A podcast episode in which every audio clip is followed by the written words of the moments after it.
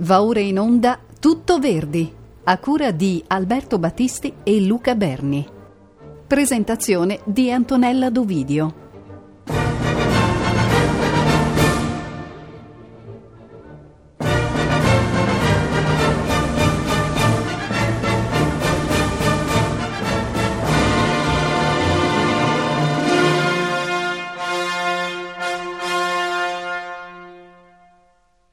Il signor maestro si occupa del libretto per Firenze. I soggetti sono tre: l'Avola, i masnadieri, Macbeth.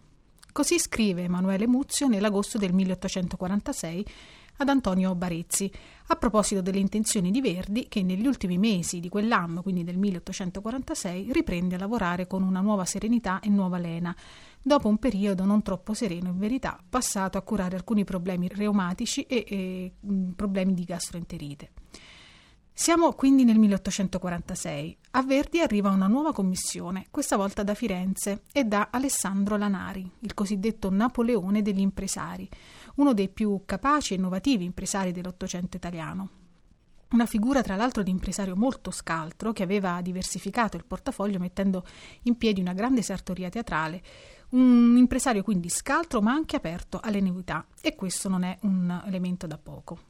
Rispetto a quei tre soggetti che Muzio annunciava a Barezzi, la scelta cade abbastanza presto su Macbeth e, dopo una lunga fase di lavorazione che cercheremo di ripercorrere in questa nuova puntata di Tutto Verdi, l'opera va finalmente in scena il 14 marzo 1847 al Teatro della Pergola di Firenze. Secondo Lanari, Firenze poteva essere in effetti una piazza assai adatta al Macbeth, soprattutto perché proprio a Firenze il cosiddetto genere fantastico aveva trovato i suoi ammiratori. Non dimentichiamo infatti che Firenze era stata la città che per prima aveva ospitato opere come Robert le Diable di Giacomo Meyerbeer o il Franco Cacciatore di Weber, quindi diciamo che c'era già un gusto, si era già formato un gusto per il genere fantastico. La vita fiorentina in quel momento però era un po' stagnante, ma l'entusiasmo per questo Macbeth di Verdi fu alle stelle, anche se non mancarono dopo la prima le critiche sia a musica che a libretto, a cominciare dal critico Enrico Montazio, che sulla Rivista di Firenze definì causticamente il libretto del Macbeth verdiano come profanazione in 4 atti di Francesco Maria Piave. Poi ancora il Calvi sul Ricoglitore, un'altra rivista dell'epoca, dichiarò: «Non è possibile che un ignoto professore, riferendosi appunto ad Andrea Maffei, ci abbia messo mano». Fu poi anche criticata la mancanza di un principio morale di redenzione, un principio di speranza, a differenza di quanto accadeva ad esempio nel Robert di Meyerbeer. Non bisogna poi sottovalutare il fatto che si tratta, nel caso del Macbeth verdiano, di un'opera senza un duetto d'amore e in cui più in generale l'intero argomento amoroso è totalmente soppresso. Quindi questi sono sicuramente alcuni aspetti che devono aver influenzato la critica dopo il giorno della prima, il 14 marzo del 47. Certo, Lanari non poteva immaginare che il Macbeth di Verdi sarebbe andato molto oltre il genere fantastico, fino a diventare una pietra miliare dell'opera ottocentesca e a condensare in maniera superba perfino lo stesso concetto di tragico in musica.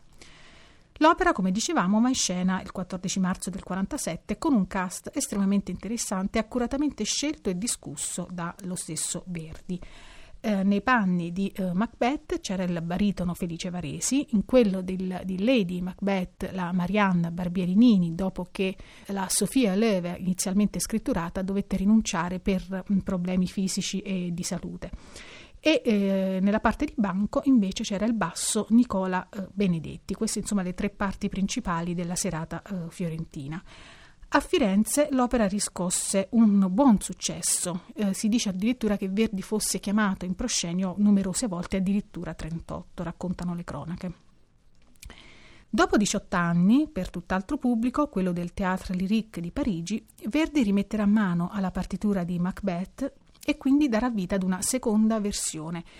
Qui Verdi ritocca alcuni punti chiave dell'opera e contemporaneamente, per così dire, adatta la partitura del 47 alle esigenze del gusto francese. Ed è lo stesso Verdi, in una lettera all'editore parigino Léon Escudier, datata 22 ottobre 1863, a riassumere i cambiamenti che ha intenzione di apportare. Ecco le parole di Verdi. Ho scorso il Macbeth con l'intenzione di fare le arie di ballo, ma, ohimè, alla lettura di questa musica sono stato colpito da cose che non avrei voluto trovare. Per dire in una parola, vi sono diversi pezzi che sono o deboli o mancanti di carattere, che è ancor peggio. Poi, sempre nella stessa lettera, elenca le 5 cose da modificare. 1. Un'aria di Lady Macbeth nell'atto secondo, e questa modifica porterà poi alla nuova versione, alla nuova aria di Lady Macbeth, La luce langue, assente nella versione fiorentina. Poi diversi squarci a rifare nella versione dell'atto terzo, e qui Verdi si riferisce in particolare alla scena delle apparizioni, che il compositore modifica anche per collegarla al balletto scritto appositamente per Parigi. Poi rifare completamente l'aria di Macbeth nel terzo atto, poi ritoccare le prime scene dell'atto quarto e in ultimo far di nuovo l'ultimo finale togliendo la morte in scena di Macbeth. In realtà, se questi sono i cambiamenti essenziali, poi in effetti la versione parigina fu rivisitata in più punti, non solo per quanto riguarda sostituzione di pezzi o riscritture, ma anche interventi più complessi che riguardano ad esempio la strumentazione. Il finale, come vedremo, è sicuramente la parte più soggetta a revisioni e andò ben oltre la soppressione della morte in scena di Macbeth. Oggi questa seconda versione, quindi la versione che Verdi scrisse per Parigi nel 1865, è quella che abitualmente e più comunemente viene rappresentata, anche se la storia performativa del Macbeth verdiano è relativamente recente. L'opera infatti entrò stabilmente in repertorio solo nel Novecento. Si ricorda una delle prime rappresentazioni nel 1936 in Inghilterra al celebre Festival di Glyndebourne e poi in Italia una memorabile edizione nel 1951 proprio a Firenze nell'ambito del Maggio musicale fiorentino e poi ancora l'anno successivo al Teatro alla Scala con Maria Callas nel ruolo di Lady Macbeth con Victor De Sabata sul podio. Questa è sicuramente una delle interpretazioni dell'opera di Verdi che ha fatto storia. Per quanto riguarda invece le incisioni discografiche, c'è da dire che nella maggior parte dei casi la versione incisa è sempre quella del 1865. Esistono certo delle incisioni relative al Macbeth del 47, ma sono, diciamo così, incisioni non proprio straordinarie, per usare un eufemismo, e hanno un valore più che altro così di documento. Oggi c'è una prassi invalsa, a dir vero invalsa ormai da diversi anni, che prevede che pur incidendo la versione parigina si mantengano però alcuni punti cruciali della versione del 47. In particolare la morte di Macbeth, punto nodale della versione fiorentina, che avviene in scena con il protagonista che canta Mal per me, e questo, dicevo, accade nella gran parte delle incisioni discografiche oggi sul mercato e anche nella versione che trasmetteremo tra poco, quella diretta da Claudio Abbado, in cui appunto l'inno di vittoria, scritto appositamente per la versione parigina, viene preceduto dalla morte di Macbeth secondo la partitura invece scritta da Verdi nel 47.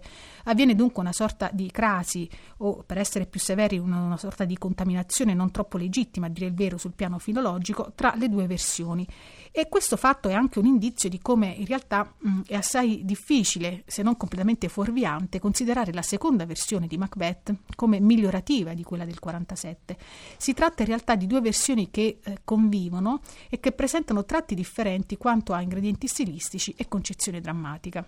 Sappiamo molte cose sulla nascita di questa 10ª opera di Verdi e le sappiamo grazie ad una notevole quantità di lettere tra Verdi e il librettista Francesco Maria Piave, tra Verdi e l'impresario Lanari, tra Verdi ed Andrea Maffei, letterato italiano che fu autore di una traduzione italiana di Shakespeare e che fu anche revisore del libretto di Piave, per poi riscrivere addirittura intere parti del libretto. A queste lettere si aggiungono poi le bellissime lettere indirizzate da Verdi sia al soprano della prima fiorentina, la già rammentata Marianna Barbieri-Nini, sia al baritono Felice Varesi, che più tardi tra l'altro diventerà il vero creatore del personaggio di Rigoletto. Insomma, tutta la fase preparatoria del Macbeth e anche tutta la fase dell'allestimento fiorentino è ben documentato, così come abbiamo molta documentazione anche per quel che riguarda la nuova versione dell'opera che Verdi prepara per Parigi. Non a caso, quindi, Macbeth è l'opera che forse più di ogni altra è andata a infittire il carteggio verdiano e quella anche che più di altre, ancora una volta, dà vita ad una sorta di quasi di trattato di regia e interpretazione operistica da parte dello stesso Verdi, come vedremo fra poco. Da tutta questa corrispondenza emergono naturalmente diversi tratti importanti, tra cui però meritano di essere sottolineati almeno 2 elementi decisivi per la comprensione dell'opera. Il primo è sicuramente la centralità della drammaturgia shakespeariana e oltre a questo la rigorosa unità di concezione dell'opera verdiana, una concezione organica dello spettacolo, una sorta di drammaturgia totale, così come l'ha definita Francesco De Grada, che spinge Verdi a difendere le proprie idee con grande fermezza e ad occuparsi, soprattutto in particolare per la prima fiorentina, dal momento che non si recò invece a Parigi per la prima del 65, dicevo che per Portaverdi ad occuparsi di tutti gli aspetti della messa in scena. L'incontro con i drammi di Shakespeare fu ovviamente fondamentale. A Shakespeare Verdi tornerà per gli altri due capolavori come Otello e Falstaff, ma sappiamo bene che allo stadio di progetto rimasero altre opere ispirate alla drammaturgia di Shakespeare, un Amleto, una Tempesta e forse l'opera shakespeariana più verdiana in assoluto, se è lecito dire così, ovvero Re Lear. Macbeth però rappresenta il primo incontro con la drammaturgia shakespeariana e Verdi sente fin da principio l'importanza e la centralità dell'impresa che si accinge a compiere. È ben nota ad esempio la sua reazione risentita allorquando gli si rimproverò dopo la messa in scena del Macbeth a Parigi di non conoscere Shakespeare. E Verdi risponde subito piccato: ditemi che non so scrivere, ma non ditemi che non ho compreso Shakespeare. Così Verdi scrive ancora a Francesco Maria Piave in una delle prime lettere riguardanti la lavorazione del Macbeth, siamo il 4 settembre del 1846. Questa tragedia è una delle più grandi creazioni umane. Se non possiamo farne una gran cosa, cerchiamo almeno di farne una cosa fuori dal comune. Lo schizzo è netto, senza convenzioni, senza stento e breve. Ti raccomando i versi, che essi pure siano brevi. Quanto più saranno brevi, tanto più troverai effetto. E poi concludeva: oh, ti raccomando di non trascurarmi questo Macbeth, te ne prego, inginocchiato, se non altro curalo per me e per la mia salute che era ottima, ma che diventa subito cattiva se mi fa inquietare. Brevità e sublimità. Eccole le due parole chiavi del Macbeth verdiano, brevità e sublimità. Da qui inizia quella ricerca spasmodica verso l'essenzialità dei versi e della forma musicale, e qui tra l'altro troviamo una sorta di anticipazione di quel concetto che poi Verdi condenserà nell'espressione parola scenica. Dicevo quindi, da qui inizia, da queste due parole, brevità e sublimità, inizia quel percorso che porterà Verdi verso non solo l'essenzialità dei versi e della forma, ma anche quella perfetta economia di mezzi che Verdi ricercava per rendere in musica questa profondissima meditazione sul potere che è Macbeth. Non a caso qualche anno più tardi avrebbe dichiarato: se l'opera è di getto, l'idea è una e tutto deve concorrere a formare quest'uno. Man mano che il lavoro di stesura del libretto va avanti, gli appelli alla brevità lanciati a Piave si fanno sempre più netti. Come sei prolisso, scrive ancora Verdi a Piave. Le stesse cose con uno stile più elevato si dicono con metà parole. Siamo nel novembre del 1846. Dalla concezione di quello schizzo, ovvero dal piano drammaturgico dell'opera stesso da Verdi fino al giorno, perfino alla sera della prima, le parole di Verdi si concretizzano in un diluvio di prescrizioni, direttive, suggerimenti, preghiere, imposizioni che riguardano indistintamente tutti gli artefici dello spettacolo: cantanti, impresari, costumista e soprattutto il librettista Piave, spesso rimproverato e poi addirittura messo da parte quando Verdi commissiona ad Andrea Maffei la completa riscrittura di due scene fondamentali dell'opera, quella delle streghe del terzo atto e quella del sonnambulismo nel quarto. Ma, come è stato dimostrato ultimamente, perfino Maffei fu disatteso laddove Verdi riteneva alcuni suoi interventi inefficaci. E qui una piccola parentesi. Va precisato infatti che sebbene spesso rimproverato, Piave non fu mai insultato da Verdi. C'è una famosa lettera di Verdi a Piave che è spesso citata per sottolineare la forte irritazione del musicista, in cui finora si pensava che Verdi avesse scritto: non vorrei il tuo dramma per tutto l'oro del mondo. In realtà, come è stato dimostrato e accuratamente messo in luce anche nell'edizione critica del Macbeth pubblicata nel 2005 e curata da David Lawton, la corretta lettura di quelle righe è: non vorrei il tuo danno, quindi danno non dramma, per tutto l'oro del mondo. Dunque esattamente una dichiarazione di segno opposto rispetto a quanto creduto fino a pochi anni fa. Chiusa parentesi. Torniamo dunque alla gestazione del primo Macbeth. Insomma, Verdi per tutto il periodo di lavorazione dell'opera sembra quasi affetto da una sorta di furor drammaticus, una caparbietà nel perseguire i propri obiettivi musicali e drammatici che rendono bene la consapevolezza dell'autore riguardo alla difficoltà del compito assunto. Non bisogna dimenticare, infatti, che Shakespeare nell'Italia dell'epoca, il vero, autentico Shakespeare, era conosciuto solo da pochi, già che i plays del bardo inglese erano noti solo attraverso traduzioni, o forse faremo meglio a dire rimaneggiamenti, francesi del Settecento. Nel caso di Verdi, la scelta di mettere in musica Macbeth è originata sicuramente da lunghe discussioni con Andrea Maffei, ma ebbero su Verdi grande importanza anche le considerazioni espresse da August Wilhelm von Schlegel nel suo corso di letteratura drammatica. Ora, un passo molto importante, un passo centrale relativo al Macbeth shakespeariano, incluso nel corso di letteratura drammatica di Schlegel, fu pubblicato in italiano in appendice alla traduzione italiana del Macbeth pubblicata nel 1838 da Carlo Rusconi, una traduzione che è servita certamente a Verdi per portare a termine il piano generale dell'opera. Proprio nelle considerazioni di Schlegel si ritrovano infatti accenni alla terribile celerità, questa è esattamente l'espressione che viene usata, con cui vengono compiuti i delitti, ed è sempre da riferire a Schlegel una lettura del fantastico come l'evocazione di un abisso di imprescrutabile potenza, in cui l'uomo diventa allo stesso tempo artefice e vittima del proprio destino. Riflessione amara sulla malvagità umana, sull'ineluttabilità del destino, sulla presenza dell'imprescrutabile nella vita dell'uomo, sulla presenza del male. La grandezza di Macbeth sta proprio in questa molteplicità di significati, in questo sovrapporsi di senso che certamente deve aver colpito Verdi nel momento della scelta del soggetto dell'opera.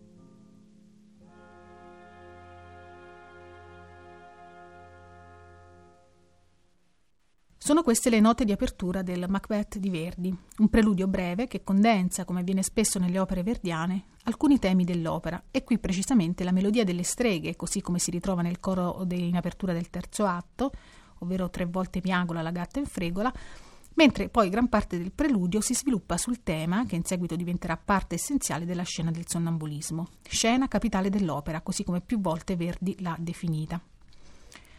Dopo il preludio l'opera si sviluppa secondo un piano drammaturgico ben scandito nelle sue parti essenziali, Quello che colpisce davvero nel piano drammaturgico del Macbeth è che non solo ovviamente la ricerca di essenzialità, ma soprattutto una concezione formale rigorosamente unitaria che permette di isolare all'interno di ciascun atto grandi e simmetrici blocchi scenici. Ciascuno dei quattro atti è infatti scandito attraverso tre momenti essenziali. Cominciamo dal primo atto. Banco e Macbeth incontrano le streghe, che poi nominano Macbeth sire di Caudore nel libretto. Lettera a Lady Macbeth, decisione di assassinare il re Duncano. Notte dell'assassinio con duetto tra Lady e Macbeth. Secondo atto, decisione di uccidere Banco, uccisione di Banco e poi la scena del banchetto. Terzo atto, nuova apparizione delle streghe, vera e propria scena delle apparizioni, decisione di Macbeth e di Lady di intraprendere nuovi delitti. Atto quarto, ancora una scansione ternaria, rivolta contro Macbeth, scena del sonambulismo, morte di Macbeth. Nella versione del 1847 tutto è scandito con un ritmo incessante, senza sosta, che mette in evidenza questa sorta di equazione a ripetere di Macbeth e di Lady. Questo stesso ritmo non viene meno neanche nella versione parigina del 1865, ma al suo interno la partitura si apre maggiormente verso zone di transizione e parzialmente di sospensione momentanea di questo ritmo incalzante. Veniamo poi ai nodi essenziali del primo atto che rimane praticamente intatto anche nella versione parigina. All'inizio dell'atto le streghe predicono a Macbeth che diventerà re di Caudor, futuro re di Scozia, mentre Banco predice che la sua progenie regnerà.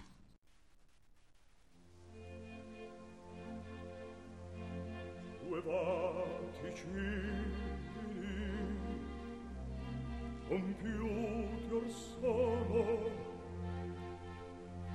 mi si promette dalle terze un trono,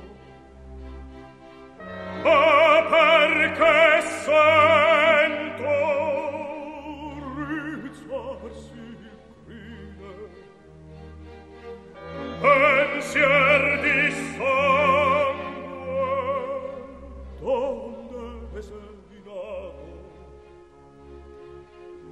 alla corona che m'offre il fato, l'amara pace non alzerò, ma come sempre costo il orgoglio nella speranza la reggia due vaticini compiuti or sono, ma spesso legno spirito d'averno per la cingana verace mi si promette al terzo un trono e ne abbandono mi si promette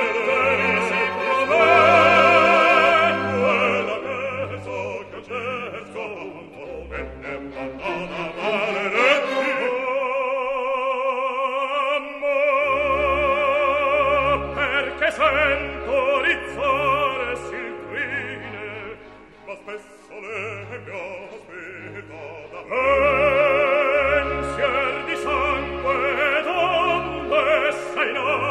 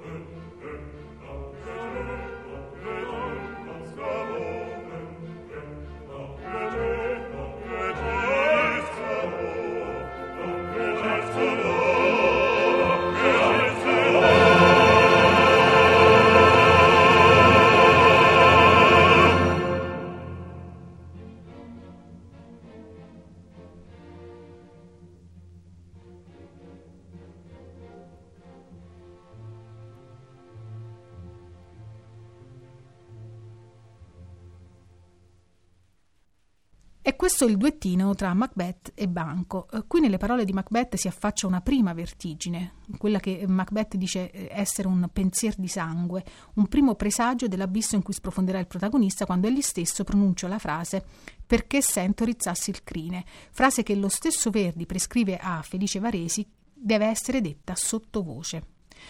Macbeth racconta tutto alla moglie tramite una lettera e subito Lady appare inebriata dal potere che può venire a Macbeth dall'assecondare, diciamo così, le profezie delle streghe e spinge dunque il marito a nuovi delitti.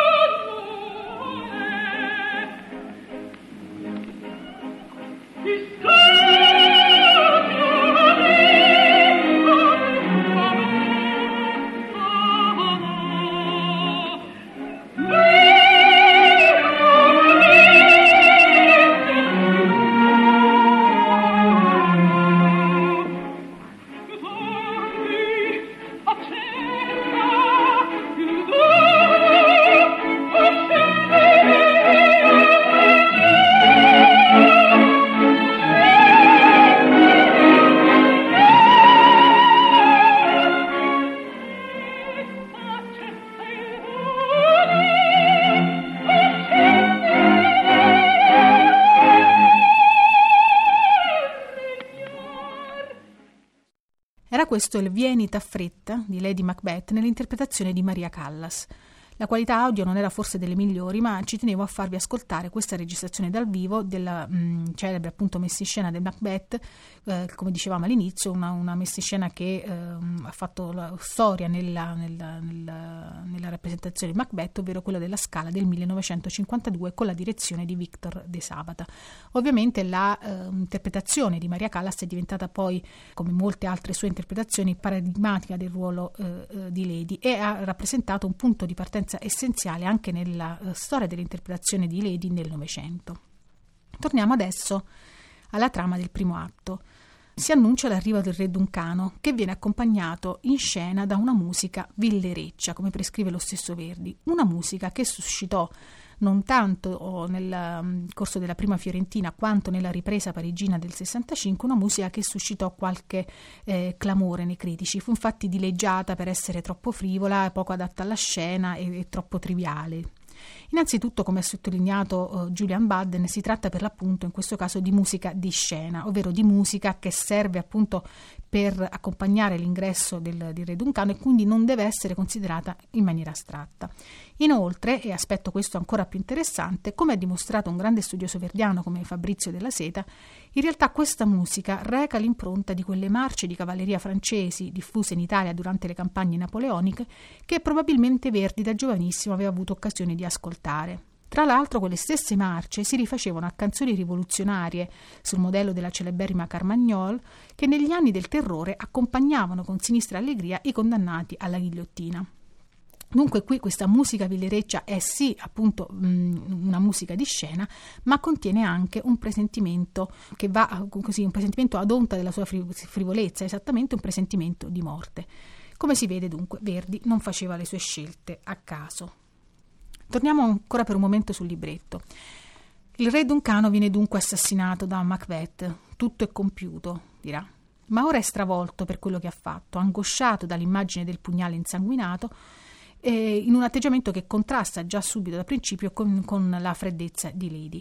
Qui si innesta il bellissimo duetto Fatal mia donna, noto alle cronache teatrali perché il duetto Per la prima fiorentina fu provato, si dice, ben 150 volte e all'ennesima prova richiesta ai cantanti dallo stesso Verdi la sera stessa della prima, col pubblico già in sala, Verdi replicò: tra poco direte che saranno 151. Quindi Verdi, diciamo, che prova questo duetto, perché proprio consapevole del fatto che si tratta di un nodo essenziale dell'opera, tantissime volte, appunto perfino la sera della prima, con il pubblico già in sala e i cantanti già vestiti e pronti per entrare in scena. Sappia la sposa mia che pronta appena la mia tazza notturna, o che un tocco di squilla a me lo avvisi.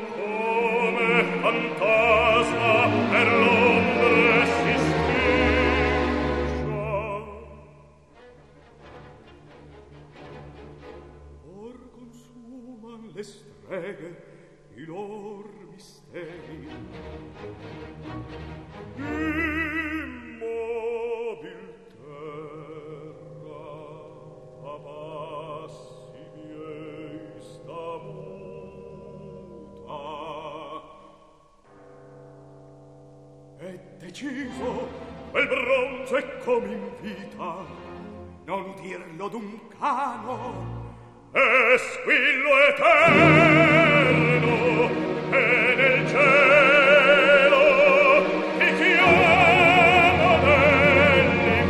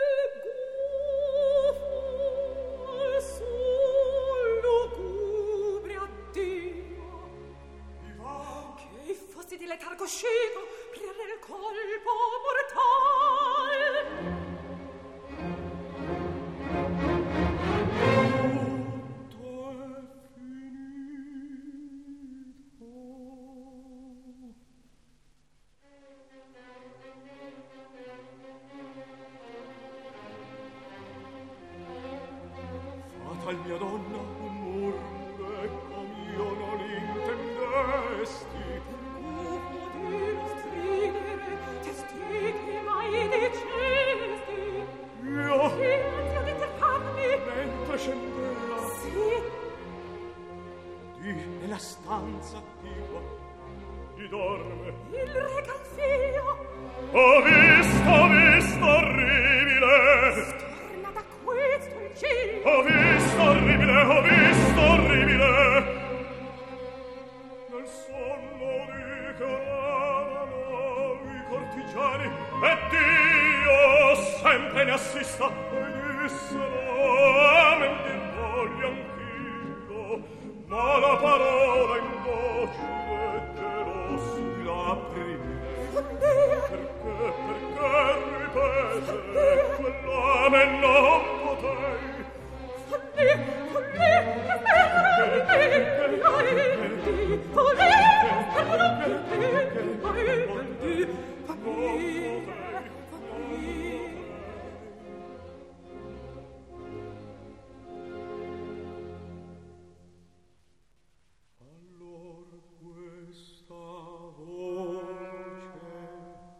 intesi nel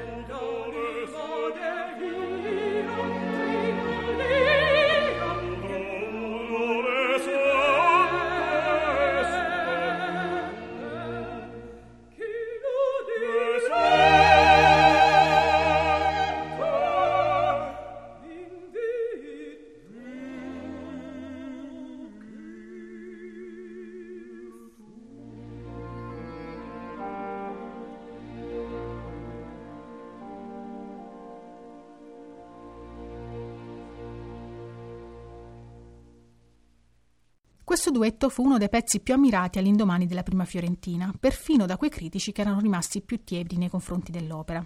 Tra questi il critico Abramo Basevi, che così sintetizza la serata. Benevola accoglienza, ma più riguardo all'autore presente che alla musica, la quale non piacque che per metà.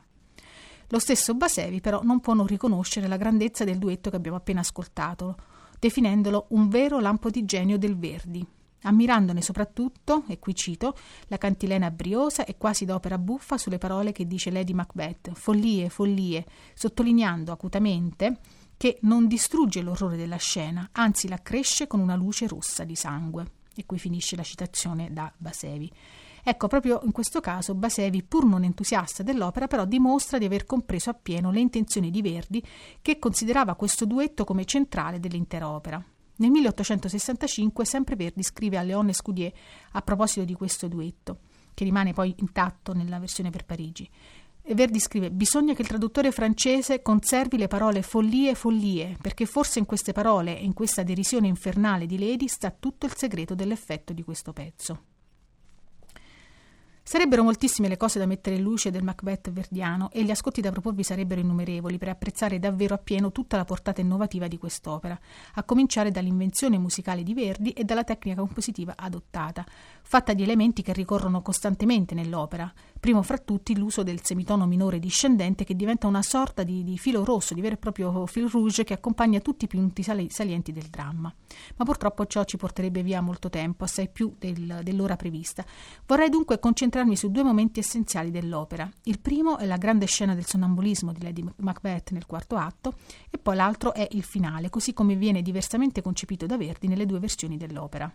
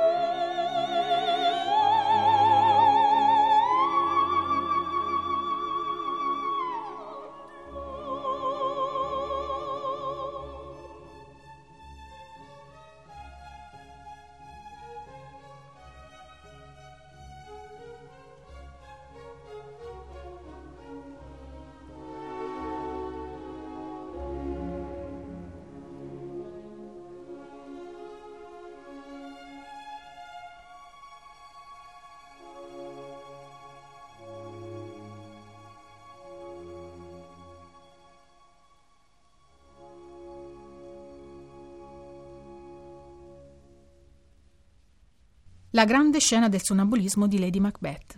In preda agli incubi del rimorso, Lady è in scena con una candela in mano, sonnambula, mentre rivive gli assassini fatti perpetrare e cerca invano di pulire dal sangue che crede sporcare le sue mani. Venne considerata già da Verdi, come dicevamo, come la scena cardine dell'intera opera.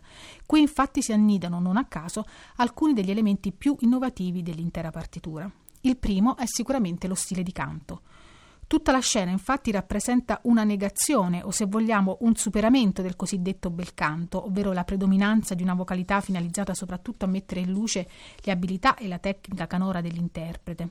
Qui non c'è nulla di tutto questo, tutto è rovesciato in qualcosa di segno opposto, con buona pace di coloro che ancora oggi si ostinano a parlare di opera verdiana solo in termini di voce e vocalità. Lo stesso Verdi sottolinea un passaggio importante relativo a questa scena in una lettera a Marianna Barbieri-Nini, celebre soprano fiorentino, come già detto, chiamata ad interpretare il ruolo di Lady. La Barbieri-Nini, una volta letta questa scena, la scena del sonnambulismo, aveva espresso qualche perplessità. Questa è la risposta di Verdi, senza appello. Scrive Verdi: osservi un po' il carattere di questa parte e vedrà che senza tradirlo e far guerra apertamente al buonsenso non si potrebbe fare. D'altronde sarebbe una profanazione alterare un carattere così grande, così energico, così originale come si è questo creato dal grande tragico inglese. Questo è un dramma che non ha nulla in comune con gli altri e tutti dobbiamo fare ogni sforzo per renderlo nel modo più originale possibile. Io credo poi che sia ormai tempo di abbandonare le formule solite, i soliti modi, e credo che se ne possa trarre un maggior partito con lei poi che ha tanti mezzi. E concludeva: badi bene che ogni parola ha un significato e che bisogna esprimerlo assolutamente col canto e con l'azione. Tutto va detto sottovoce, in modo da incutere terrore e pietà. La studi bene e vedrà che le farà effetto anche se non ha uno di quei canti filati e soliti che si riscontrano dappertutto e che tutti si somigliano. Una risposta di Verdi, appunto, davvero senza appello. Qui, nelle parole di Verdi, il canto inteso come bellezza melodica e fino a se stesso non esiste più. Verdi in queste parole alla Marianna Barbieri-Nini parla di carattere, di effetto, in una parola di personaggio, inteso in senso davvero moderno. Anche per questo si era mostrato assai severo nella scelta dell'interprete di Lady Macbeth. Dopo la prima fiorentina, quando Macbeth stava per calcare anche le scene del Teatro San Carlo di Napoli, Verdi commenta la scelta di affidare la parte di Lady a Eugenia Tadolini, sottolineando che la sua voce è troppo bella, buona, chiara, limpida, potente, mentre lui per Lady richiede una voce aspra, soffocata e cupa. Leggiamo per intero questa interessantissima dichiarazione di Verdi affidata a Salvatore Cammarano in data 23 novembre 1848. Scrive Verdi: la Tadolini ha troppe grandi qualità per fare questa parte. Mi parrà questo un assurdo, ma non lo è. La Tadolini ha la figura bella, buona, ed io vorrei Lady Macbeth brutta e cattiva. La Tadolini canta alla perfezione ed io vorrei che Lady non cantasse. La Tadolini ha una voce chiara, limpida, potente, io vorrei una Lady con voce aspra, soffocata, cupa. La voce della Tadolini ha dell'angelico, la voce di Lady dovrebbe avere del diabolico. Ancora più tardi, prima che la nuova versione andasse in scena a Parigi, ancora Léon Escudier, Verdi prescrive, da vero regista e uomo di teatro, sempre relativamente alla scena del sonnambulismo: i movimenti dovranno essere lenti e non bisogna far vedere i passi. I piedi devono strisciare sul terreno, come se fosse una statua o ombra che cammini. E qui, naturalmente, il modello, anche non dichiarato, ma il modello a cui si ispira Verdi è quello della grande attrice Adelaide Ristori. Questo, quindi, il nuovo stile di canto propugnato da Verdi in questa partitura è uno certamente degli elementi di novità del Macbeth. L'altro elemento innovativo, che si palesa chiaramente proprio a cominciare da Macbeth, è di natura formale e riguarda la strada che Verdi percorrerà da qui in poi verso il superamento della struttura a numeri chiusi, ovvero di quella struttura che era e sarebbe stata ancora per qualche anno l'ossatura dell'opera italiana e che si articolava in una sequenza di unità a sé stanti sia sul piano drammatico che musicale. Quindi quell'articolazione in pezzi, come più comunemente si dice, che formavano appunto l'ossatura dell'opera, ovvero l'aria, la cabaletta, il duetto, eccetera. Chiariamo, non che Verdi abolisca del tutto le convenzioni o non si attenga a quella che col linguaggio dell'epoca si chiama la solita forma, ma intraprende, proprio con maggiore evidenza dal Macbeth in poi, una strada nuova che rende queste convenzioni e queste forme estremamente più flessibili, più intimamente collegate alla materia drammatica e quindi più aperte e intercomunicanti tra di loro, al di là poi di quelle cadenze o stacchi formali preordinati dal linguaggio convenzionale. A confermarcelo è ancora una volta una lettera di Verdi, questa volta al baritono Felice Varesi, come già ricordato, prima interprete a Firenze di Macbeth. La cabaletta te la raccomando, scrive Verdi, non ha forma comune perché dopo tutto il precedente una cabaletta con le solite forme e coi soliti ritornelli riusciva triviale. Verdi qui sta parlando della cabaletta Vada in fiamme, scritta per il finale del terzo atto del Macbeth fiorentino, dopo la scena delle apparizioni, quando Macbeth, dopo un iniziale svenimento, risvegliato dalle streghe, incita se stesso ad accrescere il proprio potere.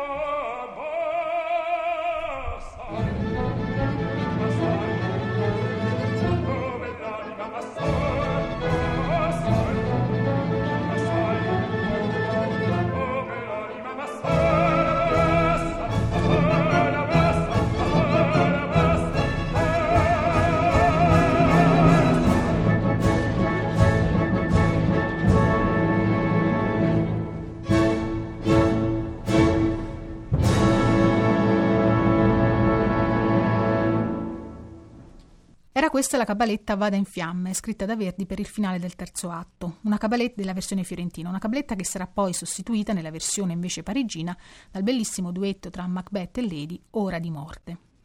E ancora, sempre a proposito delle novità del linguaggio verdiano e dell'intima connessione che il compositore vedeva tra drammaturgia e forma musicale, leggiamo ancora una volta un'esortazione a Felice Varesi che ben illustra questo aspetto. Così scrive Verdi al suo interprete: «Io non cesserò mai di raccomandarti di studiare bene la posizione e le parole. La musica viene da sé. Insomma, ho il piacere che servi meglio il poeta del maestro». Una raccomandazione simile la ritroviamo anche relativamente alla morte di Macbeth nel finale dell'opera, punto che, come abbiamo già accennato, viene modificato, come altri punti del quarto atto, poi nella versione parigina.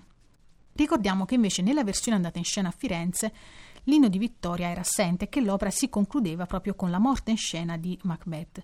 Una morte brevissima la definisce Verdi, ancora una volta puntando sul concetto di brevità e di icastica evidenza dell'avverarsi del destino di Macbeth. Un finale drammaturgicamente in perfetta sintonia con Shakespeare e una, almeno a parere di chi vi parla, delle più riuscite pagine verdiane quanto ad efficacia drammaturgica.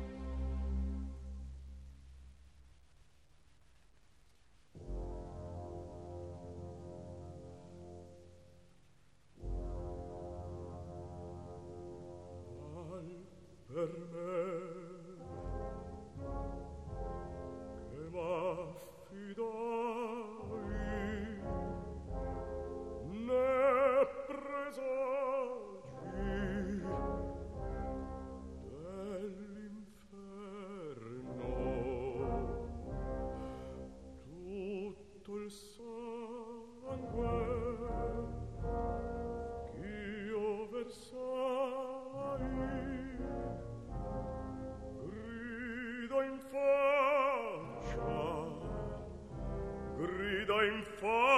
braccia dell'Eterno sulla fronte maledetta sol corona la sua vendetta.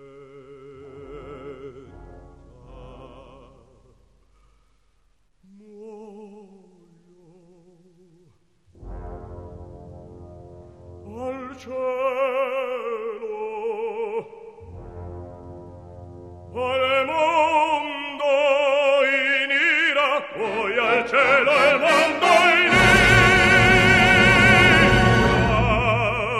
ira, vil corona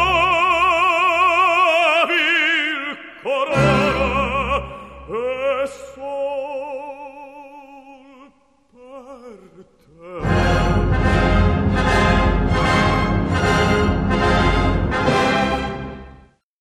Questo è il finale di Macbeth di Firenze, affidato all'interpretazione di Felice Varesi, a cui Verdi raccomanda, ancora nel gennaio del 1847, che questa non è una di quelle morti solite, sdolcinati, eccetera.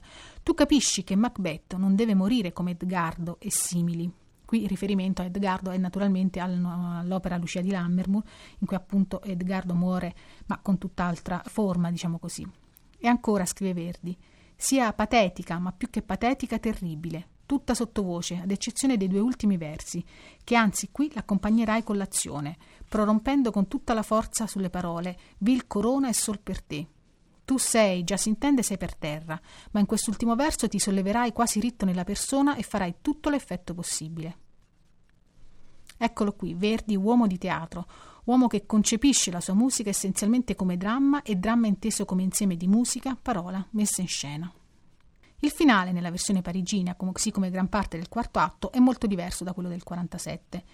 Viene riscritto il coro Patria oppressa, anche il testo, la cui riscrittura viene affidata ad Andrea Maffei, ma in generale il testo e la musica di tutta la scena finale subiscono una trasformazione radicale. La morte di Macbeth avviene fuori scena e Verdi inserisce un inno di vittoria che celebra la sconfitta di Macbeth e del suo sogno di potere. La scelta di mettere in musica Macbeth da parte di Verdi suscitò in Italia fin dalla prima rappresentazione fiorentina un fervente dibattito. Rimase celebre il commento di un poeta come Giuseppe Giusti che metteva in guardia Verdi dalla Venere dei congiungimenti forestieri, come scrisse lo stesso Giusti, riferendosi alla scelta di mettere in musica il dramma di Shakespeare. E poi esortava Verdi anche a cimentarsi non tanto e non più col fantastico quanto col vero. E per vero qui si intende il vero politico, quindi la situazione attuale dell'Italia dell'epoca, la situazione politica. Ci fu infatti, specialmente all'indomani della prima Fiorentina, chi accusò Verdi di aver abdicato alla passione risorgimentale. Eppure, come non ascoltare il quarto atto anche in chiave risorgimentale. Altri invece rimproverarono a Verdi, come il critico fiorentino già rammentato Abramo Basevi, di non aver saputo esprimere il fantastico in musica. Oggi questi giudizi ci sembrano non cogliere gli aspetti essenziali di cosa Verdi abbia fatto con il suo primo e secondo Macbeth, ovvero perseguire il suo interesse estremo per le grandi passioni umane, in questo caso la lotta tra un'ambizione smisurata e una coscienza morale come quella di Macbeth che diventa sempre più debole. Per far ciò Verdi ha rinnovato profondamente il suo linguaggio, ma ha anche portato a termine la sua prima, approfondita meditazione sul potere, una meditazione che finisce per riguardare non solo Macbeth, ma l'essere umano nel suo complesso. Macbeth dunque è un'opera che per la prima volta contempera il lato individuale e quello universale, quello solipsistico e quello collettivo. Da Macbeth in poi ogni opera sarà un'interpretazione della natura umana, una visione del mondo tra le più moderne che il teatro d'opera italiano aveva espresso fino a quel momento. Forse mai a tal proposito le parole di Piave, del bistrattato Piave, espresse in una lettera a Lanari furono più profetiche. Così scrive Piave a Lanari: «Caro Lanari, questo Macbeth sarà pure la gran cosa, io ne sono entusiasmato. Io credo che quest'opera, piacendo, sia per dare nuove tendenze alla nostra musica e aprire nuove strade ai maestri presenti e a venire». E con le parole di Piave concludiamo questa puntata di Tutto Verdi. Ringrazio Valentina Marchi per la preziosa assistenza tecnica e vi auguro buon ascolto del Macbeth di Verdi che seguirà a questa introduzione. Buona serata da Antonella D'Ovidio.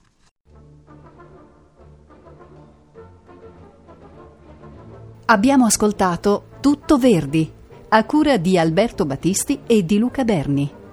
Presentazione di Antonella D'Ovidio.